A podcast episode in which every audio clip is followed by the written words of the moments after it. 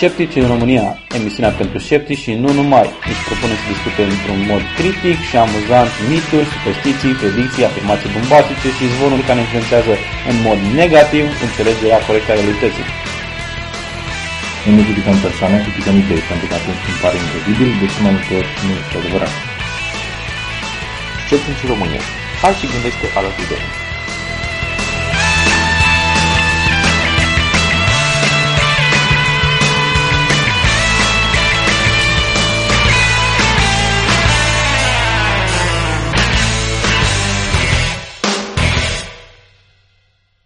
Bine ați venit la Sceptici în România, episodul 30 cu Edi. Miruna. Și Ovidiu.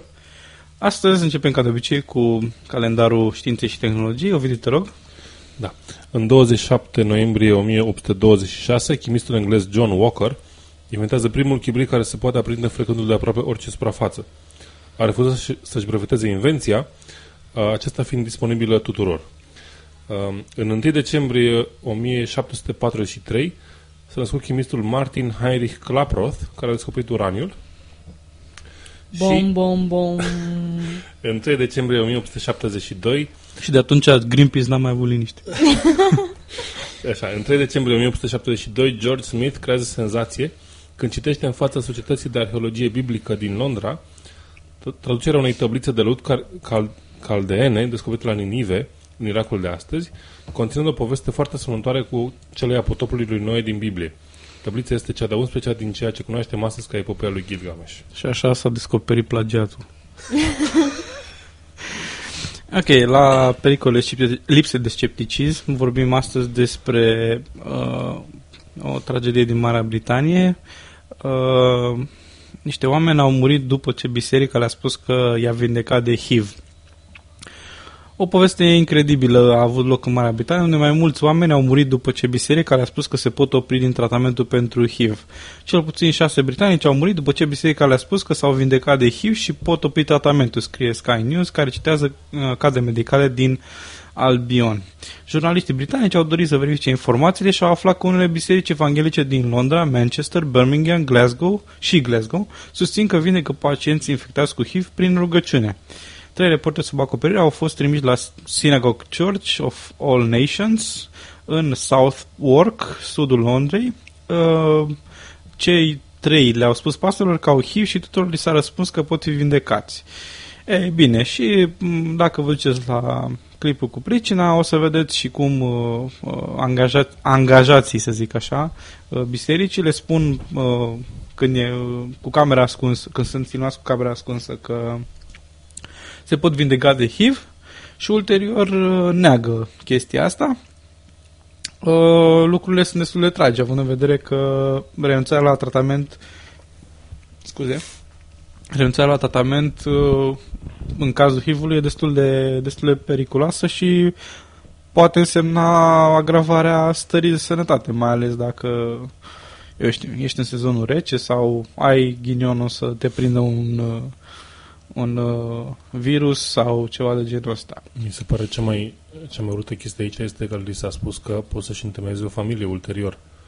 Că e așa o chestie, uh, cum să zic, cinică de dreptul să spui unui om care e, are, este seropozitiv că își poate întemeia o familie. Bine, Da, unul o probabil e că o au, dar uh, riscul unui copil, riscul transmiterii uh, HIV de la mamă la copil este foarte mare. Dar e, dai, dai speranțe Plus. m, goale unui om care și așa a trecut prin suficiente și a suferit suficient de mult. Da. Ok. Uh, un alt uh, caz, vorbim uh, oarecum ca o uh, reacție la ceea ce se întâmplă în uh, zilele, ce s-a întâmplat zilele acestea, legat de cazul Tanacu, eliberarea lui uh, uh, Corogianu, uh, Daniel. Daniel Corogianu, da. Daniel Corogianu, m, preotul care, fostul preot, care uh, a fost acuzat de crimă împotriva uh, unei tinere va, în vârstă de 22 de ani, uh, Irina Cornici, um, și um, na, ulterior uh, na, a fost uh, acuzat, a fost pus, a fost încarcerat, a fost declarat vinovat. Uh, și după, acum au trecut deja 4 ani din cei 7, dacă nu mă înșel. Cred că 5. 5 din 7. Da? Ok. Um, și acum, evident, au apărut o fel de discuții că mm, ar fi fost nevinovat. A doua expertiză uh, unui uh, oameni religioși pretind că este independent. A fost comandată de către avocata uh, călgurului Corogeanu uh, și am fost curios să văd dacă într-adevăr este posibil ca această substanță, uh, adrenalina, mai exact epinefrina, uh, a fost administrată corect. Am găsit un studiu care se precizează foarte clar că un miligram la fiecare 2-5 minute este uh, normal și este tehnica recomandată în cazurile de resuscitare din uh, stop cardiac. Deci, în cazul în care se descoperă o. Uh, în cazul în care ar fi existat reminiscențe din, uh, din această substanță, ar fi fost uh, destul de greu uh, să se găsească dintr-un motiv foarte simplu, pentru că în decurs de două minute aceasta se neutralizează. Uh, deci dacă persoana respectivă este în stop uh, cardiac, uh, încă metabolismul oarecum mai funcționează la nivel local, deci e posibil în două minute, chiar și în cazul în care se face injectarea cu epinefrină, să, să se degradeze. Deci este foarte puțin plauzibil ca medicul legist să fi detectat la a doua auto, a, doua inspecție medico-legală să fi detectat vreo urmă de epinefrină, domnul, domnul dr. Dan Gheorghiu. Uh, iarăși, uh, mai este pus semnul întrebării, pus întrebarea care este mm, care ar fi reacția sau dacă este vreo reacție în cazul în care, să zicem, ar exista o supradoză de epinefrină și ce s-ar fi întâmplat în cazul ex, uh, înhumării, că până la urmă, fiind decedată, trebuie să fie îngropată și de regulă se practică înhumarea folosind uh, uh, formolul sau formaldehida. Uh, am aflat că în mediul acid uh, epinefrina se degradează iar uh, uh, această uh, degradare se întâmplă dacă pH-ul mediu, uh, pH-ul mediul este între 3,5 și 5,5. Uh, o soluție de formaldehidă are un pH acid, încadrându-se între 2,8 și 4,1, conform indexului Merck, a 12 ediție la intrarea numărul sau la uh, articolul 4262. Deci, din acest punct de vedere, este foarte puțin plauzibil ca să existe urme de epinefrină în, uh, într-un cadavru care a fost înhumat în cazul în care, să zicem, a fost injectat și nu s-a degradat în mod normal în urma metabolizării într-un organism viu. Uh, dacă uh, nu s-a metabolizat în organismul viu, atunci înseamnă că respectiva persoană era moartă și oricum n-ai... Administrarea epinefrinei nu a avut absolut exact, niciun efect. N-a avut niciun efect, impact. exact. Exact. Deși se poate spune că ar putea să existe cazul în care, de exemplu, uh, uh, faci supradoză, nu respecti regimul de 1 mg la 2-5 minute și să zicem faci, eu știu, o doză, o supradoză. O doză de epinefrină. Exact. Problema este că în condițiile în care există interacțiune între formaldehidă și uh, epinefrină, este foarte puțin probabil ca domnul doctor uh, uh, să, uh, să fi găsit într-adevăr urme de, de uh, epinefrină. Deci, oarecum foarte puțin plauzibil. În plus, avem și o, să zicem, o contradeclarație a uh, echipei de la IML care spune că um, uh, domnul doctor uh, Dan uh, domnul doctor Dan Gheorghiu, autorul celei de la expertize, a făcut uh, practic expertiza folos, reinterpretând datele pe care le avea la dispoziție din primul raport. A, deci nu a făcut o cercetare suplimentară. Uh, da, spune și a spus, declarația este următoarea, domnul doctor Valentin Gheorghiu, medic legist la IML. Uh, spune așa, după desfumare nu se mai poate afla nimic. Doctorul de la Constanța, domnul doctor Dan Gheorghiu, nota redacției, a reinterpretat datele pe care le avea la dispoziție în, din primul raport. Este o aberație să spui că pe acea măicuță a omorât o adrenalina.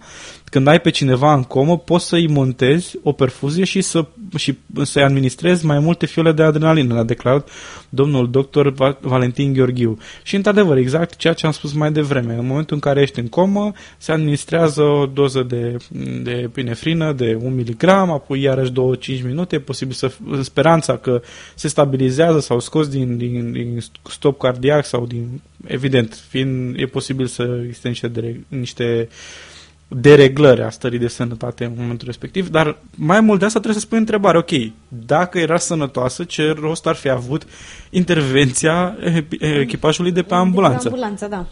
Ok, cam atâta ar fi de spus uh, din punct de vedere uh, științific legat de plauzibilitatea uh, veridicității Întrebarea aici, ai, te uitat cumva care este folo- procedura de folosire a epinefrinei în, în urgență?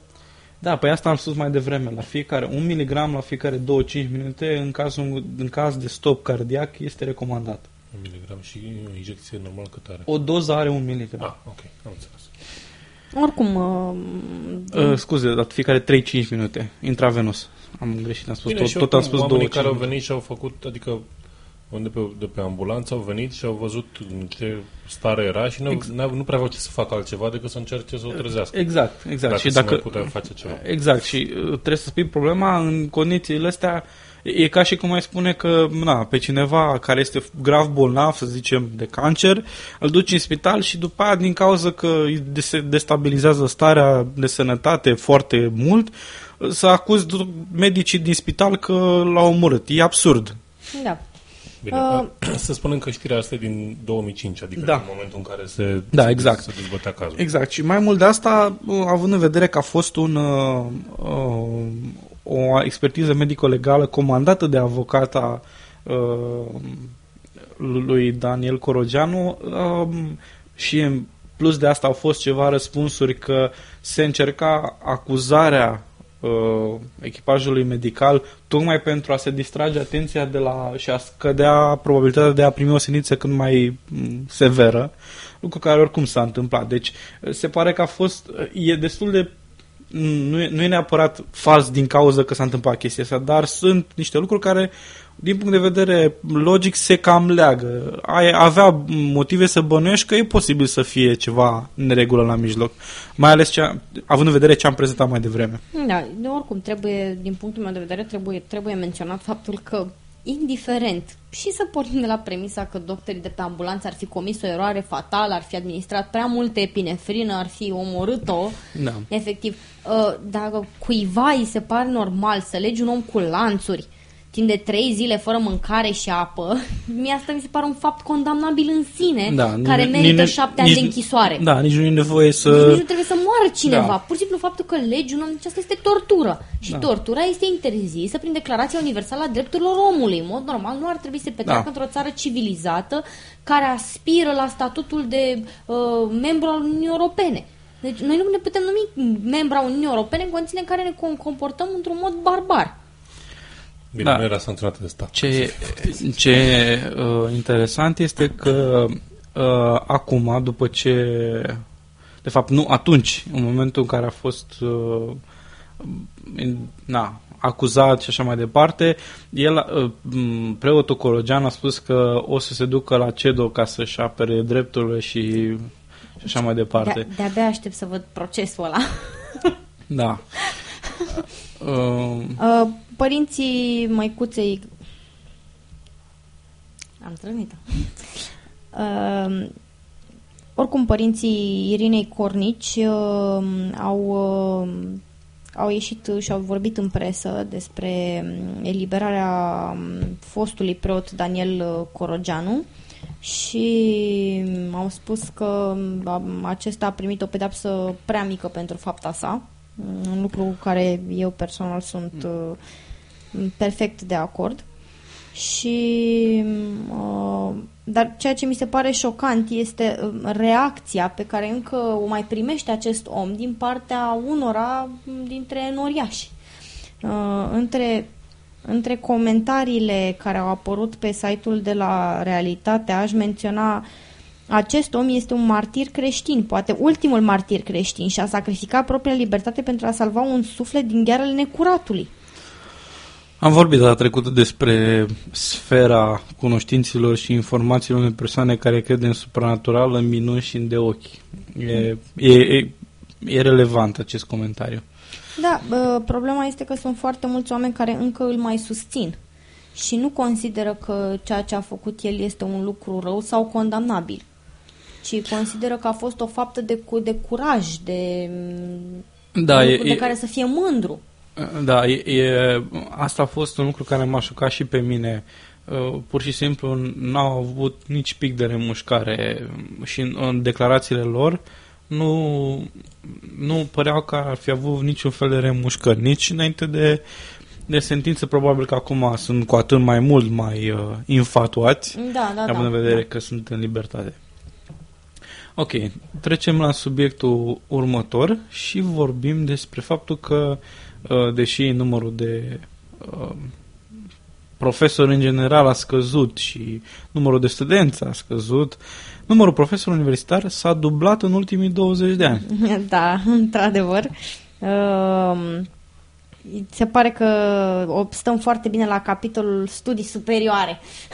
nu prea avem grădinițe, dar la studii superioare avem din plin cât să dăm și pe la alții. Um, numărul grădinițelor a scăzut, dascălii de liceu s-au săturat de România, pleacă, îl abandonează liceenii. Uh, numărul elevilor s-a diminuat, dar numărul profesorilor universitari s-a dublat uh, în ultimii 20 de ani în țara noastră. Um, De la preparator, conferențiar, lector sau profesori, numărul cadrelor uh, didactice din uh, uh, instituțiile de educație superioară s-a dublat în ultimii 20 de ani în felul următor. Dacă în 1990 universitățile uh, numărau 13.927 de cadre didactice, în 2010 numărul acesta s-a ridicat până la 29.746.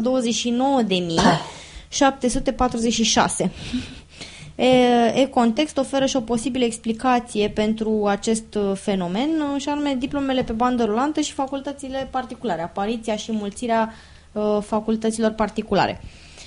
Uh, În România au apărut foarte multe noi centre universitare, de exemplu Călăraș sau Neamț sunt doi, doi dintre noile orașe care trebuie înscrise pe harta universitară a României.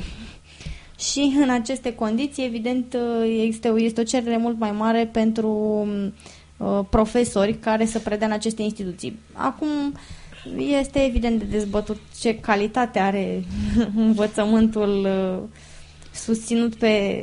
Eu mă gândesc la altceva, că numărul ăsta mare de profesori trebuie să fie foarte supărat de numărul cu 5% mai, 50% mai mic al elevilor care au venit la care au trecut de bac. Da, Destul de neplăcut. da e, e, e cam trist când începi să-ți cauți elevii Și mă gândesc și și, nu-i găsești. și Asta a, următoarea... fost, asta a fost legat și de uh, propunerea uh, Ecaterina Andronescu să, să intre lumea la facultate fără, fără examen și apoi să dea nu știu ce diferență, să facă un an acolo, probabil din același motiv, fiind foarte multe cadre universitare și faptul că este, cred că e rector al Politehnicii Da. București? Da. Da, rector.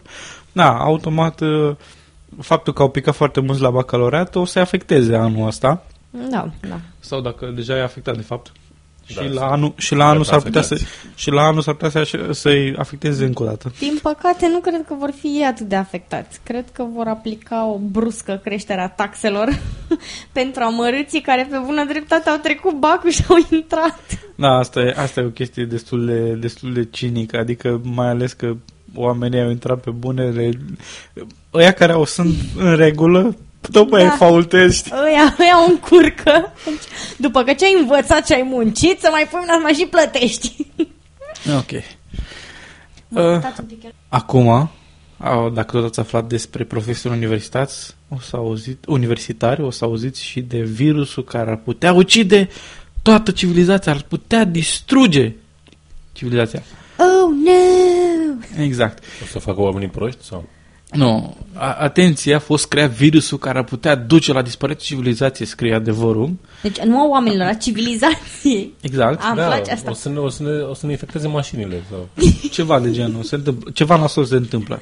Uh, De fapt, uh, am fost foarte curios să văd cum a fost raportată acest, uh, această informație în uh, presa, loc, în presa obișnuită, să zicem normală sau centrală, în jurnalele de știință și, ca un exemplu, pe un blog paranoico conspiraționist. Deci nu se cheamă paranoico-conspiraționist, se cheamă că el știe adevărul, iar tu nu. Da.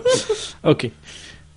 Citez acum din adevărul. Un grup de cercetători vrea să publice o lucrare despre cum a creat un virus care ar putea omorâ milioane de oameni dintr-o dată. Virusul mortal este o modificare genetică a versiunii H5N1, cunoscut ca și gripa aviară, dar este- este de mii de ori mai puternic și mai infecțios.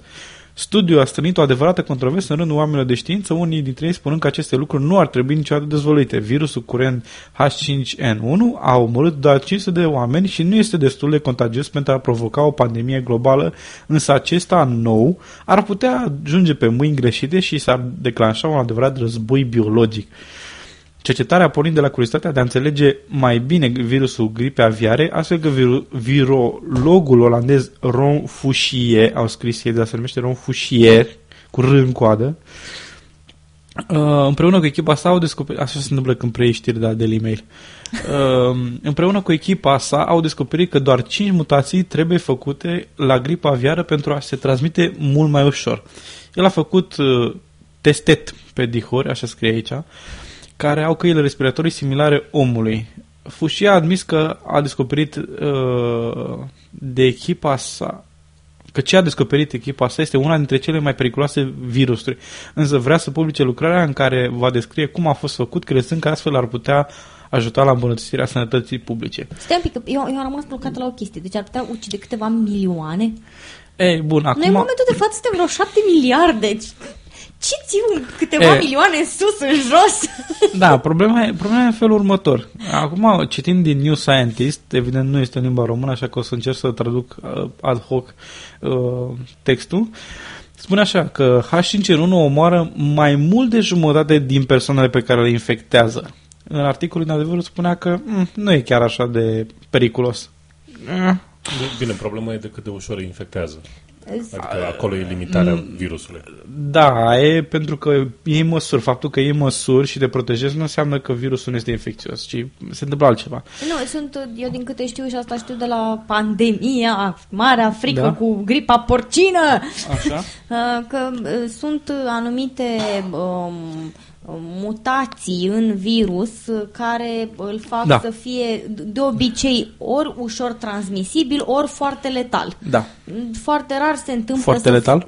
Foarte... Te omoară rău de tot. Da, rău, rău, deci nu așa... Nu-ți mai revii după ce te omoară. Exact, nici nu mai poți, nu te mai ridici de jos, gata. Are rată de mortalitate mare, probabil că să spun. Da, Așa. are rată de mortalitate mare. uh, Foarte rar se întâmplă ca aceste două caracteristici să apară simultan. Un virus care să fie uh, să ucidă foarte repede un număr foarte mare dintre cei infectați și să se transmită foarte ușor. Da, uite, asta spune și aici.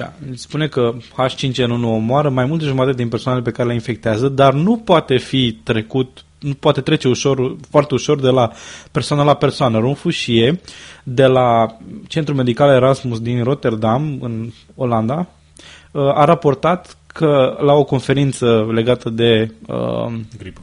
Gripă din Malta în septembrie că uh, doar două mutații ale virusului H5N1 uh, cunoscute că sunt cele necesare pentru adaptarea spre a ataca uh, mamifere. Și apoi trecând aceste uh, modificări în mod repetat între uh, dihori a dus la uh, mutații ulterioare și uh, H5N1 a fost uh, la fel de letal, dar s-a răspândit foarte ușor prin uh, s- uh, da, pe calea aeriană. U- u- urmând, uh, ajungându-se la un total de 5 mutații care, s- uh, care în mod normal au apărut în în, în, na, în, în libertate, ca să zic așa, în mod natural. În virusul neizolat. Da, în virusul izolate, în cazuri separate. Deci, ideea este că există tulpini, există 5 tulpini, există 5 mutații care au apărut la diverse tulpini, deci H5N1, care fiecare, din, fiecare în parte are o anumită uh, anumite efecte, dar niciodată acestea nu s-au unit în același virus. Și, uh, de fapt, nu, nu au apărut în mod simultan. Exact. Și, de fapt, asta a făcut Ron Fouchier împreună cu echipa lui. A încercat să vadă ce s-ar întâmpla dacă aceste mutații ajunge să fie uh, prezente uh, la un loc. Lucru care nu este deloc uh, desprins din uh, scenarii science fiction, dacă ne aducem aminte, de exemplu, de experimentul lui Lenski și echipa în care, uh, undeva pe la generația 20.000, în cultură, na, sunt mai multe detalii, e vorba că uh, Lenski împreună cu echipa lui au făcut uh, mai multe au făcut un experiment care s-a întins pe mai mulți ani și la un moment dat uh, s-a observat că într-una din uh, populațiile care erau ținute separat unele de altele, uh, din substanța care era făcută ca mediul în care trăiau, fiind citrat și glucoză, a ajuns să digere și citrat, deși, în mod normal, celelalte populații aveau numai, erau capabile să digere numai să digere, să consume și numai glucoza. Ei, și uh, au constatat că lucrul să se poate repeta în mod sistematic după nu știu câta generație, ceva, 20 de mii și ceva și a ajuns la concluzie, inițial au crezut că e vorba de două mutații care au apărut uh, în mod simultan și au pregătit practic terenul pentru o mutație ulterioară care să activeze uh, sintetizarea uh, citratului. De fapt, ulterior s-a constatat, după ce au studiat mai în amănunt, că de fapt erau trei mutații, nu două. Deci, nu e deloc uh, deplasată mm, ideea că, prin, de exemplu, prin transfer orizontal de genetic să apară o mutație foarte periculoasă. Două, trei sau poate chiar cinci în cazul ăsta. Și motivul pentru care Ron Fouchier a făcut chestia asta este tocmai pentru a analiza să vadă ce am putea să facem în cazul în care s-a întâmplat lucrul da, ăsta. asta, asta vreau să spun, că este foarte important să fii pregătit pentru un astfel de scenariu. Mutațiile astea apar în mod natural. Uh, Uh, nu, nu sunt ceva fenomenal, nu e, nu e o chestie nemai întâlnită. Uh, orice virus uh, suferă mutații atunci când este transmis de la persoană la persoană. Și ne-am putea trezi cândva în viitorul apropiat sau mai îndepărtat că ne confruntăm cu un virus extraordinar de periculos, da. care se transmite foarte ușor, care are Și nu suntem pregătiți în niciun și fel. nu suntem pregătiți în niciun da, fel nu știm a... cum să abordăm problema. Da, da. da. Uh, și în sine, discuția foarte mare a fost pe pe marginea faptului dacă se publice sau nu aceste informații, pentru că, da, într-adevăr, e posibil ca din aceste informații uh, un grup terorist să extragă informațiile respective și să, în condiții de laborator, să poată să producă, să, să, să poată să producă un vezi, virus la fel de puternic. Vezi, în cazul ăsta, dacă vrei să dezactivezi celula teroristă, e foarte ușor. Trimiți un om gripat în mijlocul lor.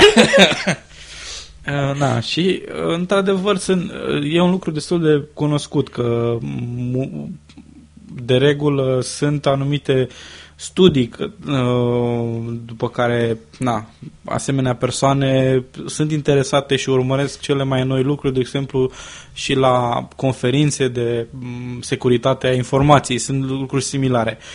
Uh, dar vor, acum să citesc puțin din uh, comentariile altor oameni de știință legate de cât de virulent și cât de periculos este acest lucru. Uh, cercetători familiari cu această lucrare spun că riscurile sunt uh, supraestimate. Natura este mult mai probabil să producă uh, gripă foarte puternic patogenă decât suntem noi oamenii, spune Peter uh, Palese de la mm, Mount Sinai School, de, școala de medicină Muntele Sinai din New York. Uh, Daniel Perez de la Universitatea Maryland, uh, colegiul uh, College Park, spune că publicarea ar genera mai multă biosecuritate, nu mai puțină, pentru că ar arăta care mutații trebuie urmărite în mod în mediul natural pentru a fi, pentru a fi monitorizate. Deci, în momentul în care nu se face chestia asta, H5N1 este necontrolat. Pur da, și simplu. e liber să facă ce vrea el. Exact. și acum Uh, să vă citesc puțin din... Uh... Și oricum, cred că, cred că merită spus că această cercetare nu e pur și simplu publicată de dragul teroriștilor ca să aibă de unde să-și ia informații. Exact. Uh, ceilalți uh, cercetători citesc aceste lucruri, experimentează și pot găsi chiar un, uh, un vaccin sau o modalitate de, de a ajuta oamenii înainte ca vreun terorist să Nu. poată crea o astfel de tulpină. Dar evident, uh, paranoicii sunt în stare să spună, uite, vezi, asta e dovadă că în laborator se creează tulpini noi, periculoase și așa mai departe. De fapt, omul de știință e teroristul. Da, sunt, nu sunt puține persoane care cred că m, foarte mult HIV-ul, de exemplu, e produs în laborator sau alte... Pe alte... cine poate să aibă încredere Da. în ei și halatele alea lor albe? Da, Ochelare, nu-i nu văd bine. Da, Da. exact. Acum, hai să citesc un piculeț uh, și să închei subiectul. Um, dintr-un uh, blog paranoic cu conspiraționist. Oare ce o fi apucat? Sigur, prin laboratoare secrete mai au tot soiul de virus și microbi teribil. De ce aflăm în mass media despre niște cercetători ce au de gând să publice cum au creat mutantul gripe aviare? Le-a scăpat oare unora un astfel de mutant sau poate l-au făcut să scape? Iar acum fabrică o scuză? Cum ca ah, niște ah. cercetători publică rețeta și apoi se va da vina pe niște ipotezi teroriști? Asta era cu semnul întrebării, scuze. Intonația a fost uh, aiurea. Adică sunt doar niște cercetători năuci ce vor să publice ce nu trebuie sau ni se pregătește ceva? Bom, bom, bom. Da. E, de dreptul penibil. Și evident, uh, scuza evidentă este, uh, na, blogul este și antivaccinuri și evident uh, asta este paranoia de bază că... Deci o să lanseze ăsta ca să ne poată vaccina. Exact, exact. Uite Asta- cum știu eu. asta Uite cum este știu adevărul. Uite Ok. cum Foarte bine. Bravo ție. sunt pregătită pentru a afla adevărul și mai mult adevăr. Da, și până la urmă despre asta este vorba. Dacă vorbești cu un om uh, rațional și îți dai seama care este unghiul de abordare plus de asta, că îți dai seama că ăia nu sunt chiar, chiar idioți și cretinți, să- nu lucrează cu virus ăștia în așa fel încât, de exemplu, să se expună ei uh, sau să, eu știu, ies din clădire cu mm, fiola cu virusul mm, pur și simplu așa desfăcută și împrăștie ca să, nu știu, oamenii ăștia au impresia că na, trăiesc în filme Ai, lasă SF că îți zic distopice. Eu, îți zic eu, deci cercetătorul am stabilit că oricum nu vede el bine, dar are ochelari proști și după ce ia... Ochelarii sunt buni. E, na, știi tu ce ai verificat tu? Ochelarul de om de știință și ia câtă fiolă și zic eu știi ce s-a întâmplat? Uite așa, hop, i-a scăpat fiola în chiuvetă și s-a dus pe canalizare și ajunge în apa ta de băut. Nu e nicio problemă, că o sfințesc preoții. Și mor. Și o scapă de toți virusii. Nu, o sfințesc apa preoții la, la Fac stația de cruce deasupra epurare. Ei, cum ne-a spus. uh, Da, și nu mai are mișcare browniană, cum am auzit.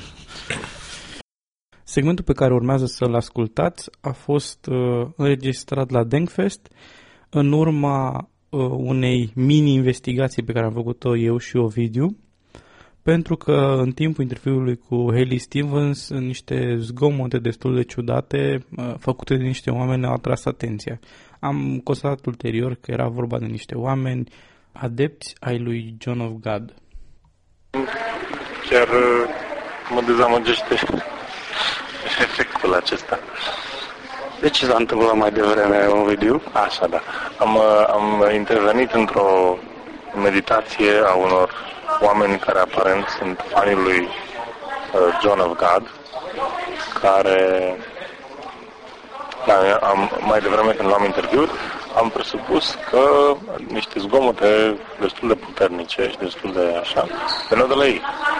Și așa că am mers să investigăm.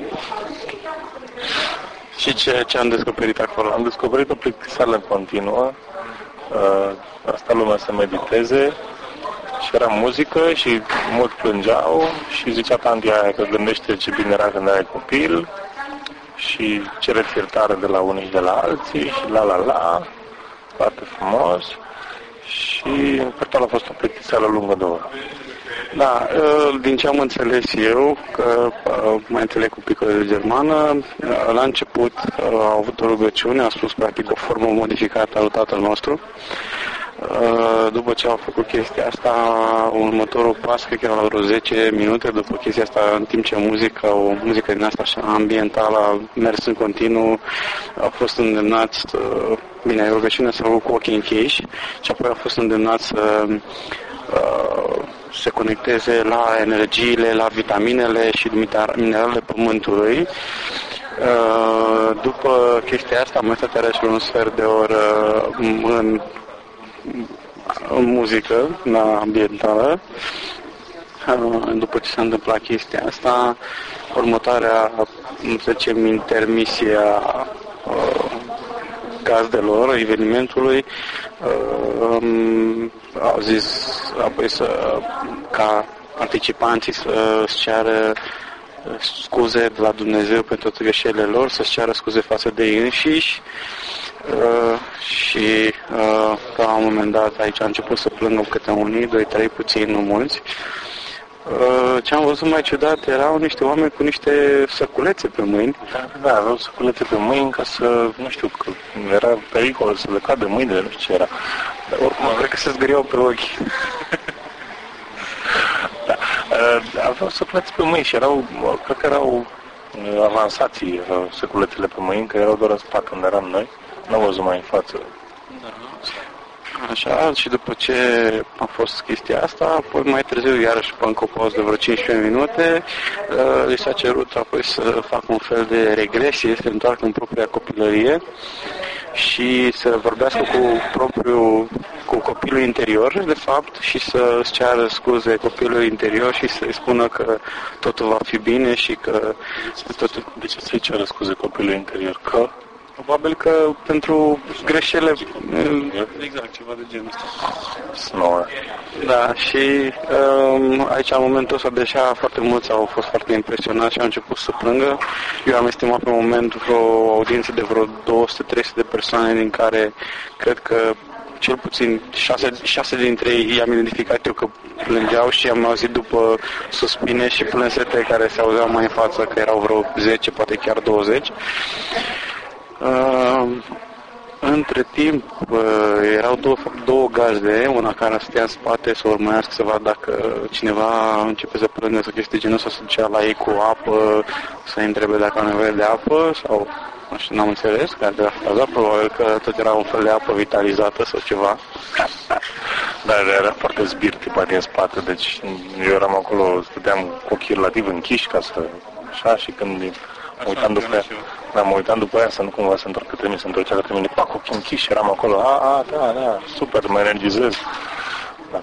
Dar era, era serioasă femeia, nu, nu, nu prea are. Și la un moment dat, cred că am văzut că încerca să dirigeze energiile sau ceva, era muzic, muzica și ea dă din mâini, ca și cum ar, ar împrăștia energii peste toată lumea. Știu. Da, am văzut și eu chestia asta și mai erau uh, câte unul din participanți care făceau tot felul de uh, nu știu cum să zic, băi cu energie și trăgeau cu mâinile către ei uh, uh, energie.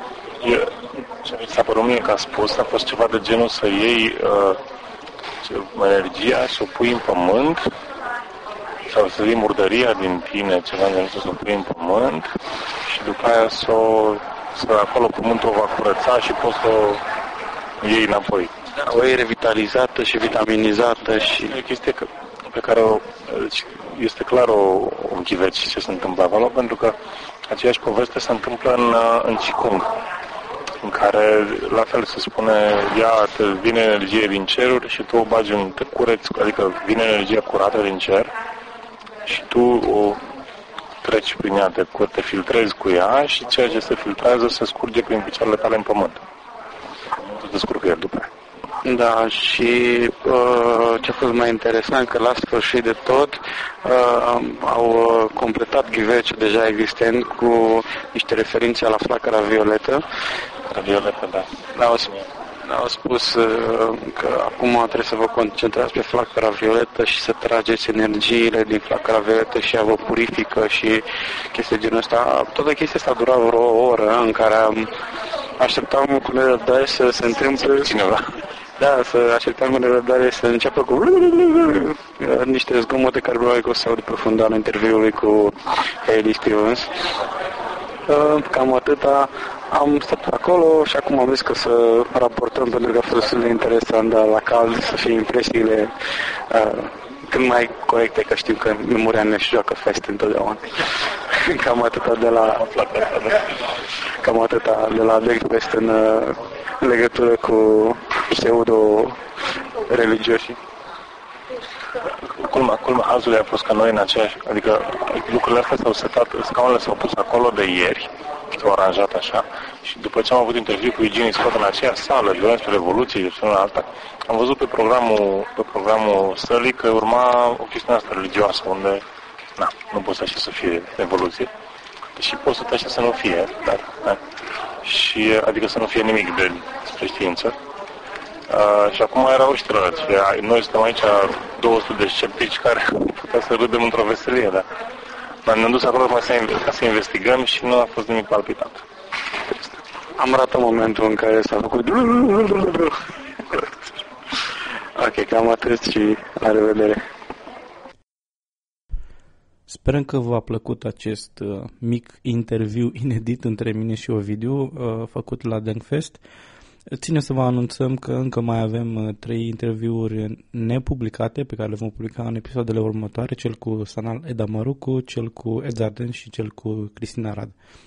Rămâneți pe frecvență, ca să zic așa. Ok, bun, cam atât am avut de zis la acest subiect. Uh... Ce ați reținut, dragii noștri ascultători, oameni de știință, vă omoară în mod intenționat.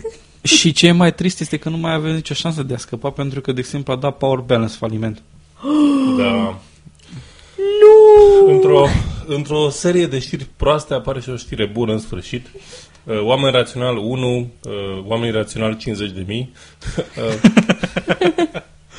Power Balance, uh, celebrele brățări din plastic cu hologramă de uh, de carton. Uh, a dat faliment. Practic, de fapt, uh, meritul aparține uh, scepticilor din Australia, uh, care au făcut uh, yeah! care au făcut uh, ac- acțiuni în continuu uh, pentru a informa publicul, au făcut plângere la administrația, cum se numește, Advertising Authority, autoritatea de adevăr în publicitate, cum ar fi. Da. Și au forțat pe cei de la Power Balance să recunoască că nu, uh, că nu se află niciun adevăr în spate, științific în spatele afirmațiilor lor. Da, mie îmi place titlul articolului din, uh, din, de pe Gizmodo. Power Scam. da. Așa și evident pe baza uh, proprii faptului că au recunoscut cu gura lor că nu au uh, știință în spate, s-a dat un, uh, un proces în America, uh, un class action lawsuit. Și dacă tot n-a avut știință în spate, li s-a dat un șut în fund. Așa? în dos. Și uh, cel puțin, uh, nu, nu sunt surse exacte, dar așa, așa este informația în momentul de față, uh, se spune că settlementul pentru, pentru proces este 57 milioane de dolari. Bom, bom, bom. Ceea ce, dacă da, să speculăm, nu au, înseamnă... Au vândut atâtea Probabil că da. Nu, au, au, da, au făcut știi? o grămadă de bani. Ah, am înțeles, da. Dacă da. ai și cheltuieli până la urmă. Știu că să... a fost la un moment dat o, o decizie, dar nu știu dacă era juridică sau ceva de genul ăsta, prin care s-a spus că sunt obligați să returneze banii oricui cere acest lucru. Da. Deci din toți clienții care au, dacă vine careva și zice dați-mi banii, ar sunt obligat să le dea bani. Asta era ideea. Dar acum, evident că nu toți clienții au făcut chestia, pentru că unii sunt și credincioși adevărați și unii cred că există o conspirație care vrea să omoare acest produs minunat.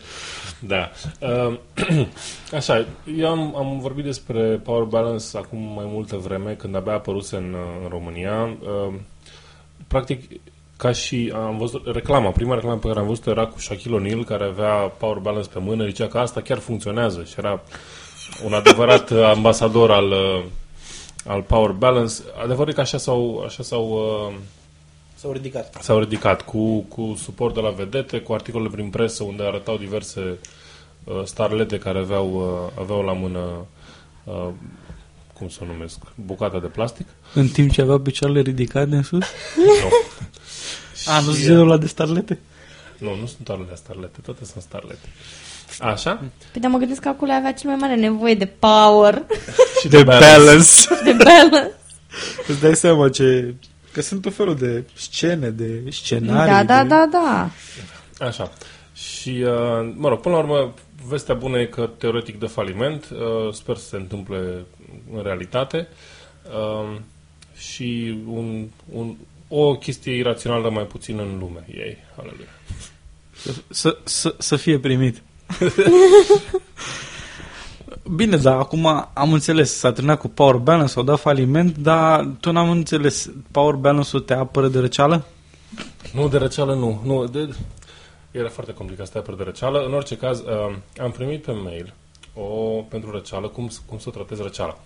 Dar, dar problema era în felul următor. Nu doar să tratezi răceala, ci cum să eviți paracetamolul și orice alt uh, medicament pentru că sunt periculoase și te omoară și strici orga, organismul. da, și îți dă cancer și tot așa. Te omoară paracetamolul? Da. Vine noaptea și te caută prin casă. Ah, oricum, și te transformă în pastile. O să, o să citesc din mailul pe care l-am primit. Am, am înțeles că se numește The Granny Circuit. Uh, mail astea care circulă între oameni, că de obicei le dau mai departe bunicile care aveau descoperit mailul și... Ah, am înțeles. Da. Așa. Și vreo de ne despre care avem și noi episodul în 5 minute. Da, da, da, corect. Așa. Um, citez. Totul începe în momentul în care un organism microscopic, paranteză, bacterie, virus sau fung, reușește să depășească bariera sistemului imunitar, fie din cauza frigului, fie din cauza că am intrat în contact cu cineva bolnav. Deci, deci și vine reușește frigul, să instaleze în organismul nostru o infecție. Deci vine, vine frigul și te zgâlți așa și cât te zgâlți tu în mod incontrolabil de frig, hop, intră da. fungul în tine. Da, da, vezi, răceala nu e cauzată de bacterii sau de fungi. E, nac, știi tu ce ai văzut tu ce face fungul când nu-l urmărește nimeni? Este numai un... Uh, fungul este numai un catalizator. De fapt, devine, este frigul. Exact. Da. Intră frigul în celulă. Celula mea. Așa. Uh, răceala e cauzată de, de virus numiți rinovirus, rinovirus și coronavirus. Sunt mai mulți, mai multe tipuri de rinovirus care cauzează același lucru, respectiv răceala uh, obișnuită. Nici o bacterie nu cauză răceala și nici, nici o ciupercă și nici frigul. Um, Ce și minciună. Dacă, sunt, dacă suntem la asta, uh, să știți că vaccinul antigripal nu previne răceala. Uh, pentru că răceala nu e gripă și gripa nu e răceală, deci nu. Așa. Detalii. Așa cum, așa cum patrupedul nu este biped, nici bipedul nu e patruped. E, na, e, e, ai băgat mâna în foc? Așa. Uh, bun, și acum intrăm în, în uh, atacurile împotriva medicinei și uh, imediat ce temperatura trece puțin peste 37 grade, doctorii obicei să-mi dau pe pacienții cu medicamente pentru scăzut febra, de obicei paracetamol. Iar în unele cazuri se vine să crede sau nu, se prescriu din stat antibiotice. Deci eu vreau să-l cunosc pe medicul care prescrie antibiotice. Când îl, când îl cunoști să spui, să-mi spui și mie ca să vin să-i trai vreo două, trei palme. Dar de ce? Cred, sunt destul de sigură că te poți duce direct, adică trebuie să fie o, o autoritate, unde sunt licențiați oamenii ăștia. și să arăți pur și simplu prescripția medicală ca să le retragă licența. Da, oricum, uh, comentariul meu a fost că puțin merg la doctor pentru o răceală și medicii care prescriu antibiotice pentru răceală trebuie evitați, dacă or fi. Um, și dacă identificați și vă, dau, vă dau asemenea medicamente pentru răceală, să știți că la acel, acel medic e bine să comunicați și altora că nu este un medic bun. Cel da. puțin nu pe partea asta. Și probabil că are și el o diplomă de la universitate particulară, nu spunem care. de unde lumea se poate duce să plătească, să primească o diplomă foarte repede.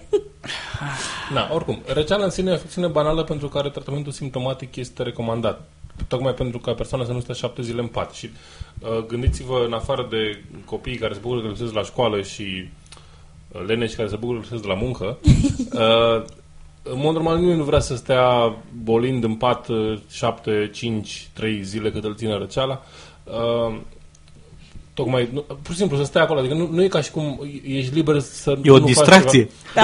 da. Ah, vai, sunt febril, ce bine mă simt. nu. Așa. și o apoi. să profit de acest moment ca scap de la muncă să mă duc cu febra mea de 38 de grade și cu copii în parc. Da. adică ce, ce, ce câștigi? Nu, nu înțeleg. Așa. Uh, dar ce se întâmplă când suprim acest mecanism natural al febrei? Uh, detalii acolo cu... Așa. Ok, febra trebuie ținută sub control um, și paracetamol este aprobat pentru reducerea febrei la persoane de toate vârstele, inclusiv pentru copii, evident cu uh, limitări de la o, o anumită temperatură în sus, uh, ajută de asemenea în, în uh, tratamentul durerii, pentru că sunt și dureri asociate. Și chiar multe uh, meta-analize arată că paracetamolul este mai, un pic mai puțin eficient decât ibuprofenul.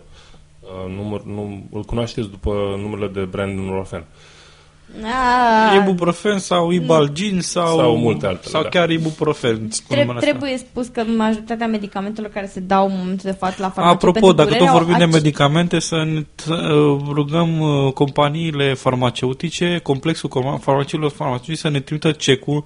Nu l-am mai primit de vreo 2 ani jumate.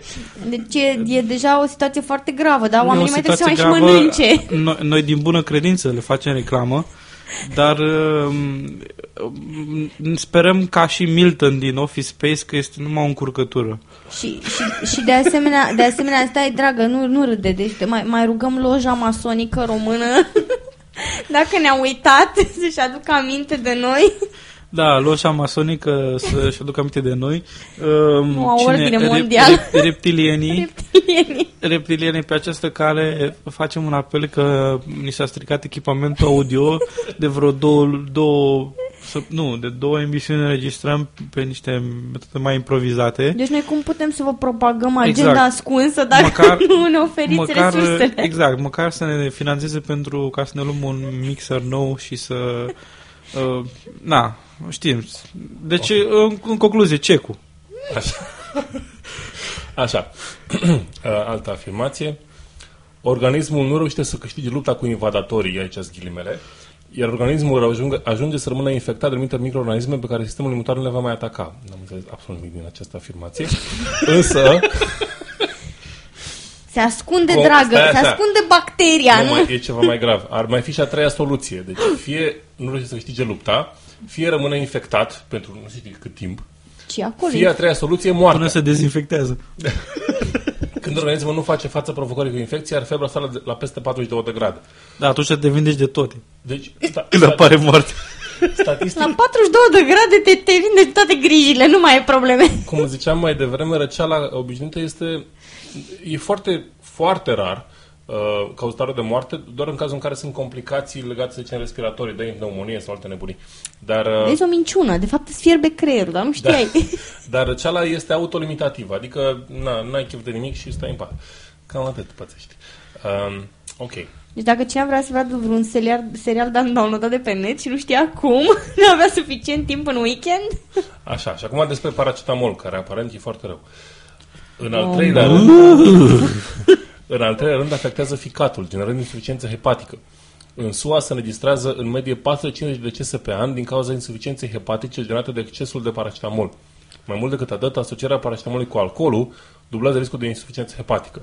Deci în timpul, în timpul unei răceli sau unei gripe, dacă iei supradoză, atunci e nașpa, sau dacă consumi alcool și consumi paracetamol în același timp. Stai, stai un pic că nu, nu acum ni se dau niște informații foarte, foarte importante, care, mă rog, eu credeam că sunt de bun simț, dar se pare că sunt foarte importante. Nu luați pastilele cu pumnul și nu beți alcool când luați medicamente. Aia mă gândeam și eu, adică cine... Timp, cine Păi știai tu, știi de ce? Pentru că ți-a spus conspirația reptiliană de aia, dar omul de rând de unde să știe să nu-mi ia medicamente și să bea alcool? Da. Ok, uh, este adevărat că se este, uh, cauzează răni la ficat, nu neapărat cancer, liver injury este în, în engleză, uh, și cauza este toxicitatea paracetamolului, uh, dar în caz de supradoză și folosire excesivă. Uh, da. Eu am luat patru paracetamoale în două zile. Nu cât am fost răcit săptămâna asta, nu, nu, nu, nu, se, cons- nu se consideră supradoză sau folosire excesivă. Aolă, tu, tu, tu acum îmi dai bacterii din astea care se ascund în sângele meu și rămân infectată? Îți Hai, dau hai, eu. Că tu ai înregistrat cu noi gata răcită, deci de la tine am luat. Da, să și eu la dovezi fel. audio. Da, Știi avem... de ce? Și ești, înc- ești răcit de-abia acum pentru că ai luat de atunci și ai rămas infectat. Nu, a rămas pe microfon și Da. am mai registrat între timp un episod și din cauza asta a luat de pe microfon. Așa. Și aici era afirmație. Afectează rinichii. Statisticile arată că 5% din persoanele care fac dializă au ajuns în această situație din cauza efectului pe care paracetamolul și aspirina l-au avut asupra rinichilor lor. Wow, Da. Câte cazuri de, După de oameni supradoză. care au ajuns la dializă au au ajuns la dializă din cauza paracetamolului? Păi după Mă supradoză foarte mulți. Dacă ești tântălău. Că afectează și rinichii, da. Mă rog. Uh, eu sunt convinsă că sunt foarte multe medicamente pe care dacă le iei cu pumnul, nu, eu mă refeream pe post la, de M&M's... Eu mă refeream la procentul total de oameni care ajung la dializă. Pentru că mulți din ea care ajung la dializă ajung pentru chestii mult mai nasoale. De exemplu, uh, cum îi spune, insuficiență renală, exact, chestii de genul da. ăsta, adică de la, de la lucruri care s-au agravat din cauza că a luat o rază la organismul din alte motive, nu de la paracetamol. Dar asta nu contează. Ce contează este că conspirația farmaceutică se recomandă să iei paracetamolul și conspirația, și conspirația naturalistă îți recomandă să, să consumi vitamina C. Care, da, or, care apropo, e inutilă. Este un lucru um, care trebuie menționat aici. Um, Federal Drug Administration din America a, a recomandat a, a recomandat uh, Food and Drug, Food and Drug, da. da. da. Um, Am mai greșit și eu cu Federal. A recomandat ca doza maximă dintr-o pastilă paracetamol să scadă de la 500 cât apar pe la noi la 375 de grame per pastilă, tocmai pentru a mai scădea din riscul ăsta de, de supradoză. Da. Ce număr rotund, 375. Da. Uh, la noi încă nu s-a introdus. Oricum, problema este de cât, cât de țăcănit e să iei în continuu paracetamol doar doar. No. Uh, ok. Altă afirmație. Crește riscul de astm, deoarece scade cantitatea de glu- glucation din organism, un antioxidant care găsește în țestul plămânilor și are rol de a proteja plămânii. Bun, și asocierea este făcută într-un studiu care a fost dezbătut pentru metodologie uh, intens dezbătut, adică am găsit, uh, am găsit certuri masive, mă rog, uh, studii care spuneau că nu e ok. Deci, pentru uh, ascultătorii care nu știu, în clipa în care există dezbatere asupra metodologiei, înseamnă că dacă într-adevăr dezbaterea se demonstrează a fi de partea celor care afirmă că metodologia este eronată sau conține sau erori defectuoase, majore, înseamnă că poți să iei tot studiul să-l arunci la gunoi, mai pe înțelesul cititorilor da. și ascultătorilor. Cu alte cuvinte, dacă e ca și cum cineva ar fi zis, ar fi pornit cu anumite idei, și Exact. Apar da. niște, a, a vrut decât să-și confirme ideile, fără să ține cont de metodologia științifică. Sau a avut erori. Da, fără și în, involuntare. În UK, asta am ce relevant, în UK, Agenția uh, de, pentru Medicină și uh, Sănătate s-a uitat pe această cercetare și a spus că are niște interpretări pentru, de, despre interpretarea datelor și a spus următorul lucru pentru uh, medici, părinți și uh, îngrijitori. Uh, Rezultatele studiului nu necesită nicio schimbare în instrucțiunile curente pentru folosirea paracetamolului în copii, la copii. Paracetamolul rămâne o metodă sigură și potrivită ca și analgezic la copii. Sunt insuficiente dovezi pentru, din această cercetare pentru a schimba uh, modul de folosire. Da, pentru că în, în știință, în momentul în care uh, niciodată nu, un adevăr nu se stabilește pe baza doar a unui singur studiu. Un studiu trebuie să apară, apoi să fie confirmat din, pe surse apoi independente, se apoi se reface, se încearcă să se replice, cum, replice rezultate, se încearcă să se vadă dacă nu cumva anumite lucruri sunt în neregulă în studiu și așa mai departe. Deci, adevărul științifice nu se stabilesc sau se, se răstoarnă așa pentru, pentru că cineva a ajuns cu un singur studiu să la concluzie contrară. Sunt, Science is fucking hard. Conspiracy da. is really easy. Da, ideea este că, na, revenim la ce a spus uh, Carl Sagan. Dovezi, uh, na, pretenții extraordinare necesită dovezi extraordinare. În momentul în care vii cu pretenția că tot ceea ce știai despre paracetamol este greșit, trebuie să ai dovezi zdravele care, bune. care să fie cel puțin egale cu, cu ca și calitate cu dovezile care sprijină ipoteza contrară. Da. Măcar atât, ca să pus să ai o discuție. Așa. Acum afirmația masivă despre cancer, pentru că evident nu pot să ai o... Nu se Știam poate... că o să ajungi la cancer. Exact. Într-un studiu făcut pe 10 ani pe 114 femei sănătoase, în vederea identificării factorilor care contribuie la cancerul de sân. Uh, dintre toate, 2400 de femei au făcut cancer la sân în această perioadă și în urma investigațiilor oameni de știință a reieșit că administrarea zilnică de ibuprofen, am trecut de la paracetamol ibuprofen, se sare de la un alt an nicio problemă. Păi de fapt toate, toate medicamentele, deci da. nu înțelegi, nu înțelegi, da? Pentru 5 ani a crescut cu, cu 50% riscul de cancer în comparație cu femeile care nu, cu nu, care nu luau. 50% țineți minte. În cadrul acelui studiu a că femeile care au consumat aspirină zilnic pentru minim 5 ani, de ce? Deci și aspirina. Ei, adevărul e că a fost prostia aia cu aspirina, că dacă e una pe zi te protejează de bolile de inimă. Cât pe aia s-a demonstrat că cauzează mai multe probleme decât bine, mă rog. Da. Avea un risc 80% mai mare de a dezvolta cancer la sân triplu negativ decât femeile care nu consumau aspirină regulat. De ce consumau aspirină? Mă rog. Așa. Dar studiul spune altceva. Utilizarea pe termen lung a drog, uh, medicamentelor non-steroidale antiinflamatoare, NSAIDs, uh, nu a fost asociat cu risc de uh, cancer de sân per total. Ibuprofenul a fost asociat cu o creștere a riscului de cancer și utilizarea pe termen lung a aspirinei a fost asociată cu un, și ea cu un anumit risc de uh, cancer de sân, dar nu este clar dacă observația, uh, observația este cauzală.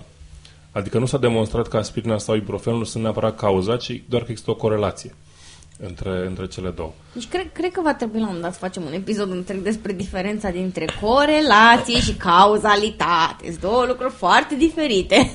Bun, uh, of, și în plus... Geme sceptici în 5 minute de când am mai făcut un episod. Da. da. De, uite, să dăm un exemplu foarte simplu ca să ilustrăm această problemă. Faptul am eu, că am Bill Gates... Nu, nu, nu, nu. Am, am eu unul mai bun, am cel mai bun. Da, nu, lasă, lasă pe ea, că după aia poate spune o prostie și ne distrăm. Să zicem că Bill Gates ar mânca pepene în fiecare zi. Faptul că Bill Gates mănâncă pepene în fiecare zi și poate și alți oameni bogați mănâncă pepene în fiecare zi, asta nu înseamnă că pentru că mănâncă pepene se îmbogățesc. Bine, e bun. Altfel aș mânca și eu pepene în fiecare zi. Da, eu, eu am, am făcut una mai tragică. Am zis că am mâncat un măr, corelația este am mâncat un măr și a început un cutremur și cauzația este am mâncat un măr și acest fapt a cauzat un cutremur. Evident. Sau am mâncat un cutremur și a generat un măr. Așa.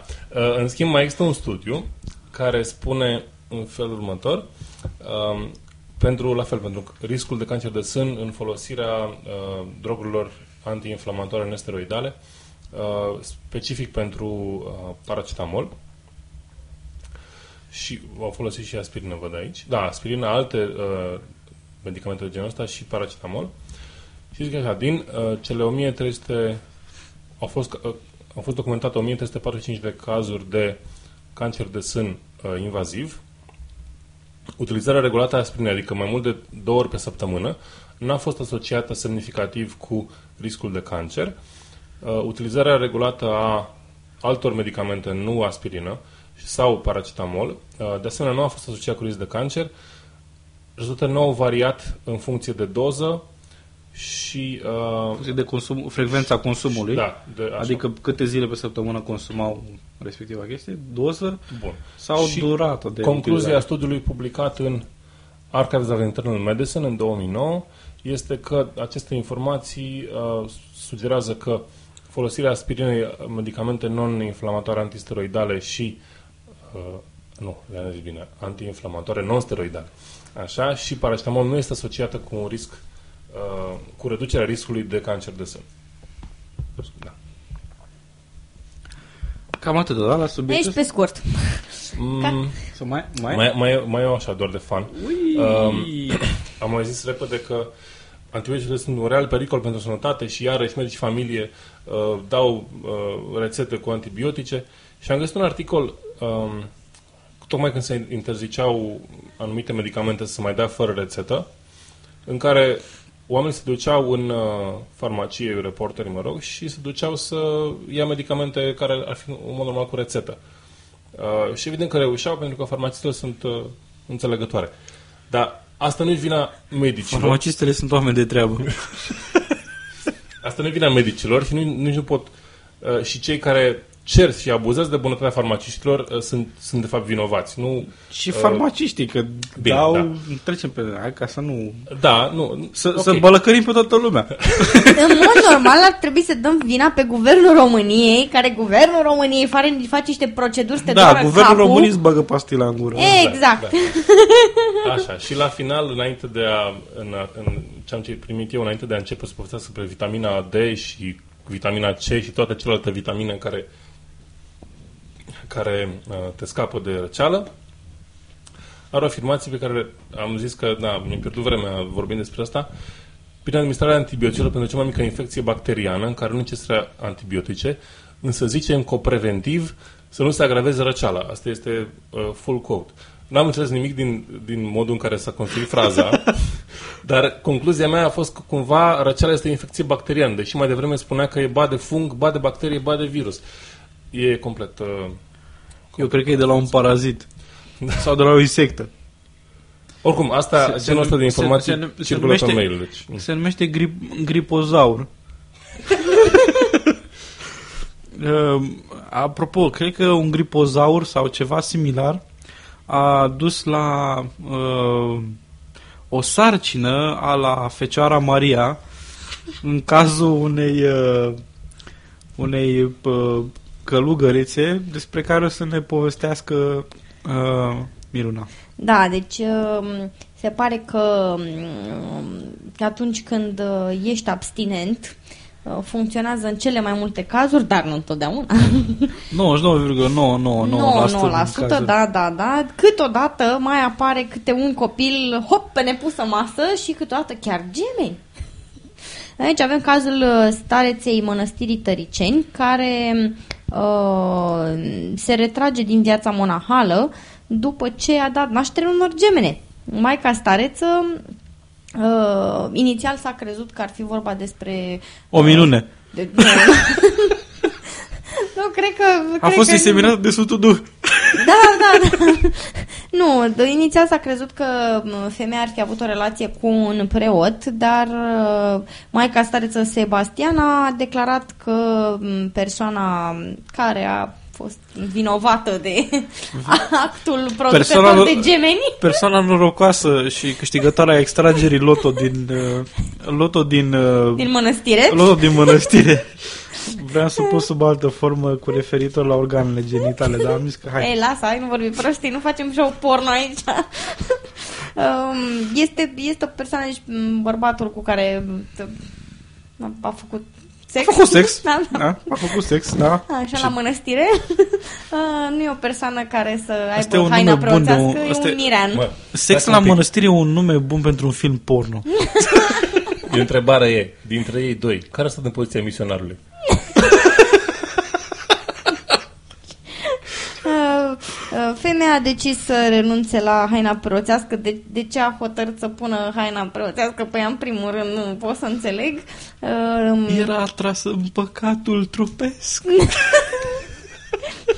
Nu, dar problema este că avem atâtea exemple care arată Dar totuși, foarte... totuși eu, sunt, eu sunt sceptic față de faptul că a fost inseminată de un bărbat în carne și oase. Eu cred că a fost Sfântul Duh. Eu, eu cred că ar fi trebuit să De zică două ori. chestia asta. De două ori, da. De... Deci, cum, cum poate să fie, dacă prima dată a fost un singur, un singur bărbat care s-a născut dintr-o fecioară, acum, de ce nu s-ar naște dintr-o femeie care a fost activă sexual? Două Deci, gemene. Exact, deci îți, îți spune asta este Este, discriminare. ar trebui să fie creștinism 2-0. Nu, deci asta Cu este... femei. Cu Exact. Mult mai femei. bun. Exact. Nu, deci este discriminare sexuală. Dacă erau doi gemeni de sex masculin, imediat gata, era un miracol, da? Era Isus și Anticristul. S-au Așa născut e Iisus, două așa femei, Anticrista. da, S-au născut două fete, deci gata, este problematic, clar, e un păcat. Da. Satanela și Cristina le cheamă. pe În cazul că urmăriți uh, Mr. Deity, Lucy. Da. Uh, și până la urmă, de fapt, ce, ce, uh, cum a fost? Adică Deci s-a hotărât uh, că reprezent- reprezentanții Episcopiei Slobozei și Călărașului au decis că vor face o anchetă pentru a stabili cine e vinovat de păcat.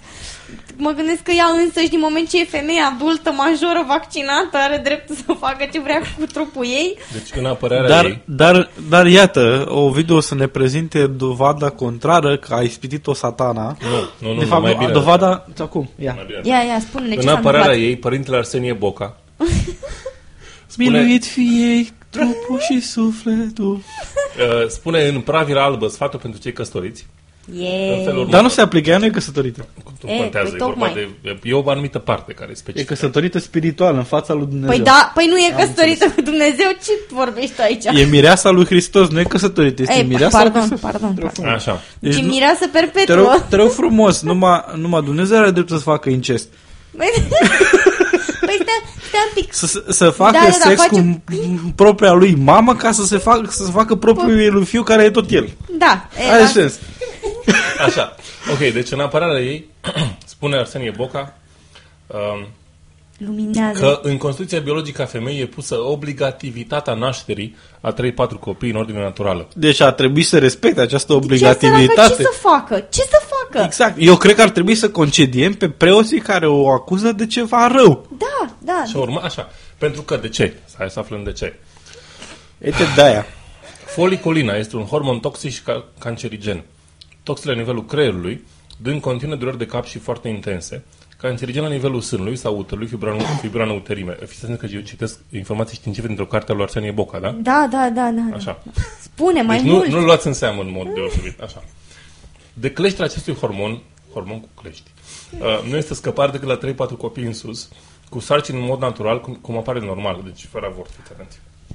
Um, așa, așa, așa. De-aia a născut și preoteasa călugăriță. Ce? Deci soțul care nu vrea copii nu trebuie luat. E un criminal camuflat al soției sale, pentru că ea face cancer. Evident. Nu e din turma lui Hristos, avea de la 3-4 copii în sus făcuți în ordine naturală, în care apar, se neutralizează acțiunea toxică și cancerigenă a folicolinei. Dar dacă faci copii în dezordine natural, În haos universal. apare unul azi, po- poi mâine unul. Îți mai aduce unul că, îți mai aduce aminte că ai uitat unul pe dulap. Deci, în însăși Constituția endocrină a femeii e pusă obligativitatea nașterii de mai mulți copii. E chiar condiția de mântuire a femeii după cum a descoperit Dumnezeu Sfântul Apostol Pavel. Bla, bla. Deci am descoperit. Deci- Deci, deci- Maica stareț clar. era torturată de dureri de cap. Mă, femeia a citit Biblia și a zis, uite ce zice aici Sfântul Apostol Pavel. S-a dus la cărți, a zis, ce zice Părintele Arsenia Boca. 3-4 Trebuie să copii. fac copii. Evident. Mă scuzați, vecinii de la... Dar recent, recent a fost o Mănăstirea de declarație lângă a lui, nu mai știu ce, arhiepiscop, un, un domn ăsta cu căciul multe și ciudate pe cap, care a zis că, care a zis că orice familie trebuie să facă trei copii. Unul, care, unul pentru mamă, unul pentru tată și unul pentru biserică. Deci această femeie a făcut doi Și unul fiind pentru- singură. Stai Deci așa. și-a, și-a făcut norma Da, da, da. pentru da. biserică și pentru ea Era, însăși. era catolic? Nu știu. Dacă era catolic, ăla pentru biserică nu l-aș de la biserică. Nu, nu, nu, mai nou aflăm. Stați un pic, stați, mai nou aflăm că s-ar Să putea... Stai, nu, nu, nu, nu sări. Că vreau Ah, să, pardon. să dau cu știința în populație, pentru că ce am citit acolo este o mizerie. A, mă, m, torturez oamenii cu informații științifice. Da. Uh, Foliculina se numește estradiol și, culmea, crește în corpul femeii în timpul sarcinii. Iar nivelele crescute de estradiol duc la cancer de sân. Ba chiar, producția de estradiol trebuie blocată în anumite cazuri de cancer de sân. Deci pentru tratament, pentru a, pentru a asigura eficiența tratamentului. De unde trage concluzia că domnul Arsenie Boca știe ce vorbește? Da. Știe ce vorbește dacă, dacă, dacă spune Dacă totul taci din ironic. gură. Dacă spune totul ironic. Și totuși, cum, deci un copil pentru tată, unul pentru mamă și unul pentru biserică. Da. Și dacă îl lași pentru biserică, ia să vedem ce se întâmplă. O Miruna. curci. Sau mă rog, tu, Om curți! mă rog, tu s-ar putea să nu încurci, dar copilul s-ar putea să o încurce rău de tot. Um, da, că până acum era, era motiv de mare amuzament uh, în rândul tuturor uh, situația bisericii, bisericii catolice, să-mi fie scuzată. Amuzament nu, dar... uh, Amuzament nu cred că a fost. Mă rog, nimeni nu cred că râde de chestia asta, dar uh, mă, mi-am frecat mâinile de bucurie gândindu-mă că tot mai puțini uh, uh, credincioși se mai duc pe la slujbe. Nu, dar ideea e că mai puțin libidinoși pu- abuzează copiii. Asta e ideea de bază. Da. Și uh, până acum se, se arăta cu degetul către Biserica Catolică, fie scuzată iar uh, cacofonia, Nu te mai Pentru- scuza. pentru- E acceptată, e E acceptată. e ok, acceptată, da. știu, știu, știu. De drămu. Um, pentru că abuzau minori. Uh, se pare că și de noștri de pe meleaguri mai mioritice uh, o iau pe aceleași căi ale diavolului și Biserica satanei. adevărată nu poate să-și permite să nu violeze copii. Exact. Deci Este arhiepiscop, însuși condiția de mântuire, cum mi-a spus lui Dumnezeu.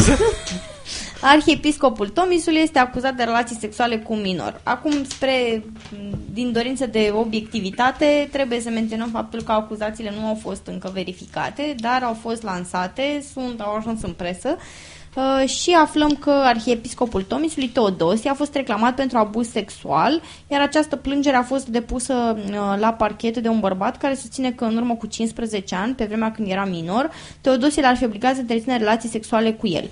În replică în alt preasfințitul Teodosie a declarat că bărbatul este un, a, a fost un apropiat al bisericii care, pe care îl hărțește pentru că nu a fost acceptat la seminarul teo, teologic. Um, acesta nu este cu siguranță primul scandal sexual în care a fost implicată biserica. În ultimul timp, nume grele au apărut în recentul uh, dosar sex cu minori. Alături de ziaristul de la OTV, Doru Iuga, în același dosar apare și un senator, dar și mai mulți preoți care au fost implicați în rețelele de prostituție cu băieți. Uh, totul reiese din declarație unei dintre tineri că, că proxenețile intermediau relații sexuale contra cost. Potrivit acestuia, intermediarii primeau de la cel mai bogat dintre clienții rețelei 1000 uh, de euro pentru fiecare copil adus. De unde rezultă că nu numai uh, Afganistan are băieți care dansează, mai are și Biserica Ortodoxă Română niște băieți care... Plasmodiază. Care ce? care cântă psalmi. Psalmodiază. Ah. Psalmodiază. Psalmodiază. Psalmodiază. Okay. Uh, oricum mi se pare foarte... Adică, mi se pare șocant faptul că în, pe aceeași pagina a site-ului de la Realitate era o știre despre cântărețul uh, uh, George Michael, despre care se știe că este homosexual, e un om care a declarat că este homosexual, care a fost internat în spital uh, pentru pneumonie. La acel articol, comentariile erau aproape invariabil în nota minte, de fapt are HIV și a fost pedepsit, că e homosexual, un nenorocit, Uh, și toată lumea încearcă să ascundă faptul că e, de fapt asta e, e o pedapsă, da? De ce el e homosexual? Dar în clipa în care acesta este acuzat, uh, de, de, prea fericitul este acuzat că ar fi întreținut Care a fost fericit relații, cu niște da, persoane care nu trebuia să fie fericit? Da, cu, cu relații sexuale homosexuale cu un minor, comentariile sunt foarte multe de genul e o minciună, cum se poate spune așa ceva despre cuviosul, prea fericitul, sfântul? Deci... Da, am înțeles bine, se vorba de arhip... Arhiepiscopul Tomisului. Tomisului.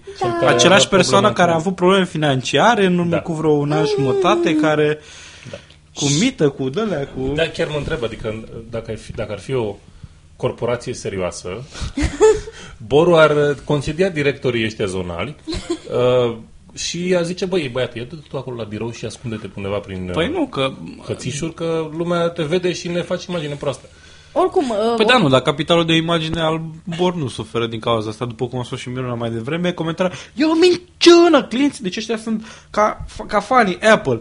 Și când, și, când produsul, și când produsul Apple, de exemplu, cum a fost iPhone-ul, prima generație, era penibil, n-avea nici măcar MMS-uri, toți fanboy Apple, mamă, dar uite ce minunat este, superb!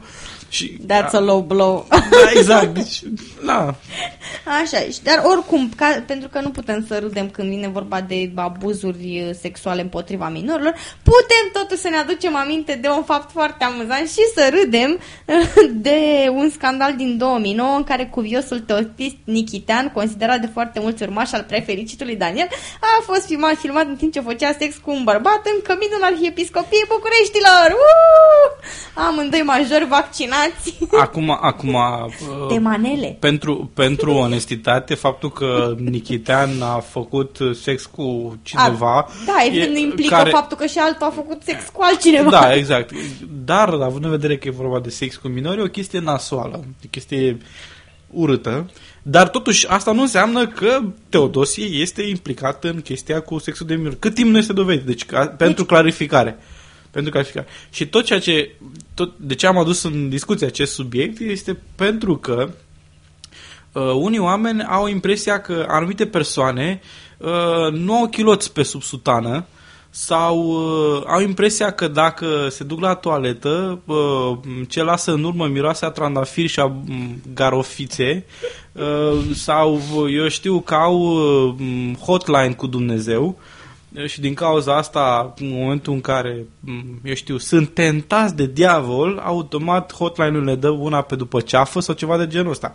Deci, să fim serioși, în momentul în care, dacă vorbeam aici despre, să zicem, un scandal cu sex, minor, sex cu minori legat de un parlamentar sau uh, un grup de parlamentari dintr-un anumit partid, era un scandal extraordinar în presă. Toată lumea da. ar fi condamnat.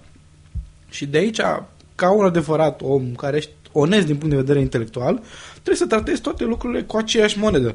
Nu, cum ai zis tu mai devreme, George Michael ascunde faptul că a fost bătut de Dumnezeu, dar în partea asta e o minciună sfruntată. Hai Da. să fiți serioși. Da. Mai ales că arhiepiscopul Tomi- Tomisului are un istoric de persoană nu tocmai uh, Onestă. Sfântă, onestă. Curioasă, Onestă. prea fericită de soartă. Prea fericită este că dacă na, trage omul pe spuza lui bani, e ok. N-ai cum să nu fii decât uh, Da, dar liniștit și fericit. În, în vreme ce nu putem să, să facem, uh, să râdem de chestia asta, putem totuși să râdem de Nichitean care făcea sex demonstrat cu video, oameni buni, se poate găsi pe net sex pe manele și muzică populară și deci cireașa de pe tort, uh, motivul pentru care s-a aflat de aceste peripeții sexuale ale prea fericitului este pentru că amantul cuviosului toctist a făcut dezvăluirea pentru că părintele l-a înșelat cu un alt bărbat. Ah, da, naiba. Ah, Da, da, eu am o nenumerire. Ai voie să asculti în căminul arhiepiscopiei altceva decât imnuri religioase? Uh, Dar Ai voie să faci sex cu un bărbat? tu spui problema de muzică? Păi, na, adică mă gândesc că au folosit muzica ca să Asta acopere... este, asta este Eu- ca și cum, este Eu ca cred și cum că ar nu fi... maneaua e problema în cazul Asta e ca și cum te duce, știi, să zicem că faci parte de un clan mafiot, știi? Și spui problema în momentul în care tocmai ce l-a omorât pe unul, dacă ai trecut pe roșu. Nu, întrebarea e altfel, pentru că e evident că au folosit muzica pentru a-și acoperi uh, Uh, dragostea. Paunci, că pau, pau. uh, Așa. manifestarea sonoră a dragostei lor, ca să zicem așa. Așa. Sau poate pe Și atunci, atmosferă, nu poți dacă, să știi. dacă este normal să asculti muzică populară și manele în, în căminul respectiv, n-a ieșit în evidență. Dar dacă nu este normal, ar- au ieșit așa în evidență, știi? Deci, Nu contează, Fiecare cert cum- e că nimeni n-a, bă, n-a bătut la ușa camerei să afle ce se întâmplă înăuntru, nici n-au fost deranjați de, de activitățile muzicalo-sexuale. Ok, bun. Uh, acestea fiind zise cu uh, atâtea subiecte în Sex care... power.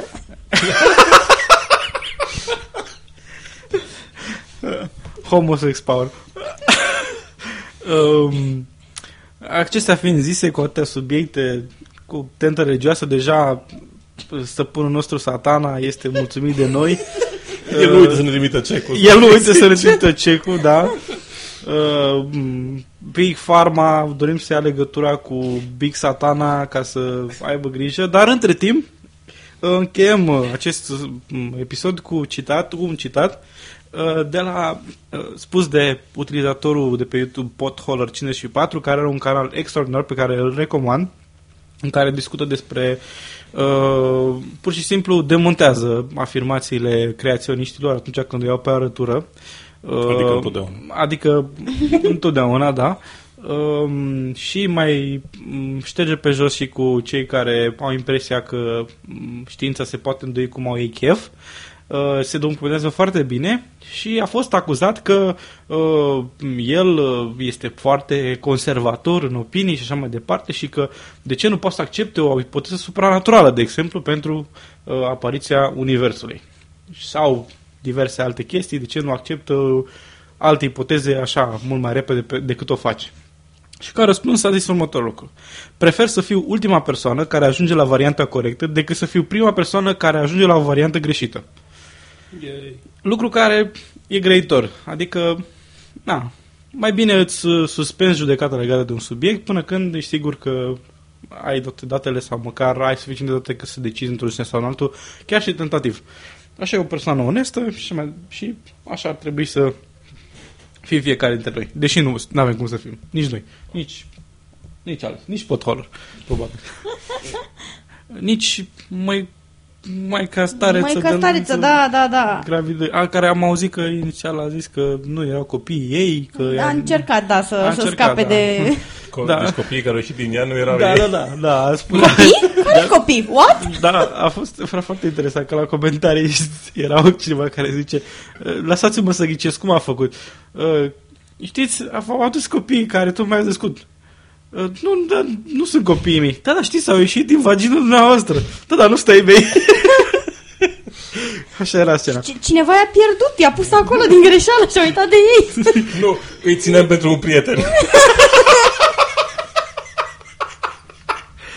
Nu, mă, a participat, la, a participat la programul de eficientizare a nașterilor care a fost propus în perioada comunistă în România, în care s-a propus că decât o femeie să facă, să aibă o sarcină timp de 9 luni de zile, mai bine pui 9 femei ca să stea câte o lună de zile și să facem... ok, bun. Acum, înainte de a încheia, vă aducem aminte că avem avem un cont pe Twitter unde punem în mod regulat când publicăm articole, când publicăm materiale pe YouTube. Tocmai am publicat pe YouTube varianta în engleză a interviului cu Samantha Stein. Și câteodată acolo În cazul pe... în care nu vă place traducerea noastră. În cazul în care nu vă place traducerea noastră și vreți să vedeți materialul original, să vedeți, să auziți, să vedeți, da, na, nu prea avem video, asta este. Vă aducem aminte că e bine să răspundeți informația dacă v-a făcut acest episod la cei dragi, la cei mai puțin dragi, la cei care vă dau dreptate, la cei care nu vă dau dreptate. Răspundeți informația pe Dig, dați un Dig pe Dig, un tweet pe Twitter, un Facebook pe Facebook sau nu, nu așa, un deget în sus pe Stumble Upon și eventual o o recenzie pozitivă pe iTunes. Uh, Începeți cu alea pozitive. Că da, cu alea, alea negative o să se strângă în timp. O să aibă grijă m, oamenii care sunt împotriva vaccinurilor sau oamenii care sunt împotriva gândirii raționale. O se găsesc. Vorba ta, raționaliștii 1, iraționalii 30 de mii. cu acestea uh, încheiem, vă spunem la reauzire. Eu, Edi. Miruna. Și Ovidiu. La reauzire și rămâneți sceptici.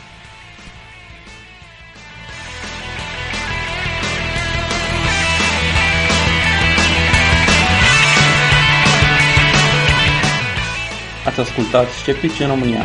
Tema muzicală este melodia Graveyard a formației Liquid Kitchen, oferită sub licență Creative Commons.